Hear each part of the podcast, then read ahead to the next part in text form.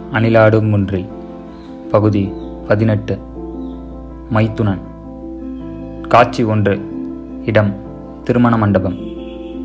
கிராமத்துக்கும் நகரத்துக்கும் இடைப்பட்ட ஒரு ஊரின் திருமண மண்டபம். எங்கிருந்தோ வெட்டி வரப்பட்ட வாழை மரங்கள் வாசலின் இருபுறமும் தோரணமாக கட்டப்பட்டிருக்கின்றன. அந்த மரங்களில் எப்போது வேண்டுமானாலும் வெடித்து விடலாம் என்ற நிலையில் இரத்த நிறத்தில் வாழைப்பூக்கள் அதிகாலை சூரியனின் மஞ்சள் வெளிச்சத்தில் தகதகத்து கொண்டிருக்கின்றன.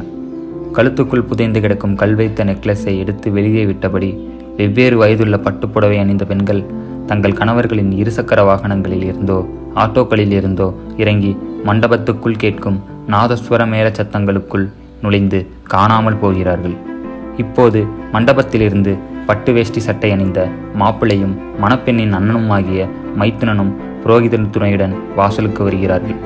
சுற்றிலும் உறவினர்கள் நின்றிருக்க மாப்பிள்ளையை பார்த்து புரோகிதர் காசிக்கு போறேன்னு கோச்சுண்டு போங்கோ கூச்சப்பட்டபடி. மாப்பிள்ளை எங்க போகணும்? புரோகிதர் இதெல்லாம் ஒரு சடங்கு. சொந்த பந்தங்களை வெறுத்து நீங்க காசிக்கு போறேன் உங்க மைத்துனர் வந்து என் தங்கச்சியை கல்யாணம் பண்ணிக்கிட்டு லௌகீக வாழ்க்கைகளை ஈடுபட சொல்லி சமாதானப்படுத்துவார். எங்க சொல்லுங்கோ காசிக்கு போறேன் வெக்கப்பட்டபடி மாப்பிள்ளை. காசிக்கு போறேன். அருகில் இருந்த மைத்துனனை முன்னே அழைத்து புரோகிதர் இப்போ நீங்கள் சொல்லுங்கோ. போகாதீங்க மாப்பிள்ள. பணம் தரேன் பொன் தரேன்னு. என் தங்கச்சியை கட்டி வைக்கிறேன். லௌகீகத்தில் ஈடுபடுங்கோ. மாப்பிள்ளையை விட அதிகமாக கூச்சப்பட்டபடி மைத்துனன் தங்கச்சியை தரேன் லௌகீகத்தில் ஈடுபடுங்க என்று திக்கி திணறி சொல்லி மாப்பிள்ளைக்கு மைத்துனன் பாத பூஜை செய்து புது செருப்பு அணிவித்து குடை பிடித்தபடி மண்டபத்தின் உள்ளே அழைத்து செல்கிறார். கேமராவை நோக்கி முகம் காட்டி கூட்டத்திலிருந்து ஒரு பெரிதான மீசை வைத்த முதியவர் ஒருவர் ஒரு நகைச்சுவை குரலில் இந்த பொண்ணை கல்யாணம் பண்ணுகிறதுக்கு இவன் காசிக்கே போகலாம். காட்சி இரண்டு. இடம் கடல். கடலில் ஏழெட்டு படகுகள் அலையில் ஆடிக்கொண்டிருந்தன. ஒவ்வொரு படகிலும் இருந்தும் கட்டுமஸ்தான இளைஞர்கள் இடுப்பில் கயிற்றுடன் கடலுக்குள் முத்து குளிக்க குதிக்கின்றார்கள். கடைசியாக நிற்கும் படகிலிருந்து ஒரு இளைஞன் குதிக்க தயாராக முத்து குளிக்க போகும் அந்த இளைஞனை பார்த்து படகில் இருக்கும் ஒரு முதியவர்.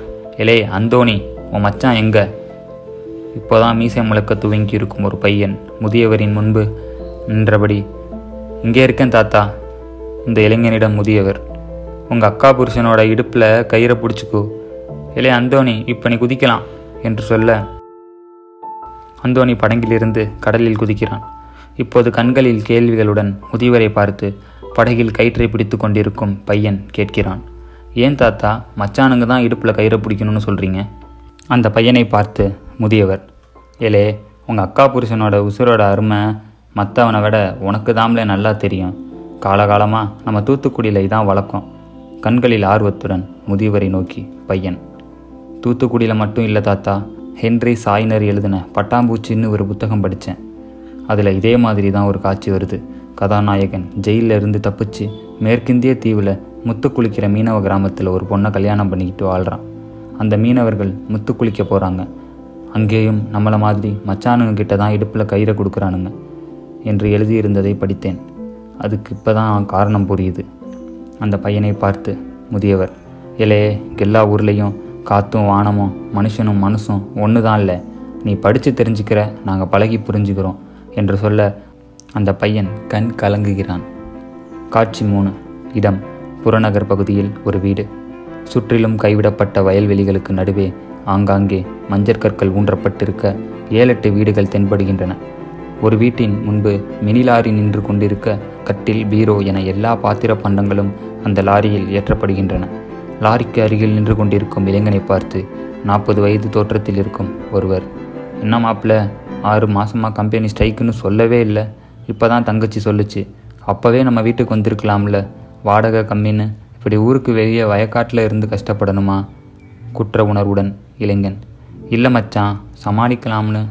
முன்பு பேசிய நாற்பது வயதுக்காரர் எதுக்கு கூச்சப்படணும்? நாங்களாம் இல்லையா? என்று சொல்ல அந்த இளைஞன் கண் கலங்கி தன் மனைவி மக்களை மினி லாரியில் ஏற்றுகிறான். வானத்தில் மிதக்கும் மேகத்தை பார்த்தபடி கிடத்தப்பட்டிருக்கும் சோபாவில் ஐந்து வயது பெண் குழந்தை ஏறி அமர குலுங்கியபடி லாரி நகரத் தொடங்குகிறது. காட்சி நான்கு. இடம். ஒரு பூங்கா. பூங்காவின் சிமெண்ட் பெஞ்ச் ஒன்றில் முதல் மூன்று காட்சிகளில் இருந்த மைத்துனர்கள் அமர்ந்திருக்கிறார்கள். முதல் காட்சி மைத்துனன் அன்னைக்கு கல்யாண மண்டப வாசல்ல இருந்து என் தங்கச்சி மாப்பிள்ளைக்கு குடபிடிச்சி உள்ளே கூட்டிட்டு போனேன். இன்னைக்கு வரைக்கும் என் நிழல்ல தான் இருக்கான்.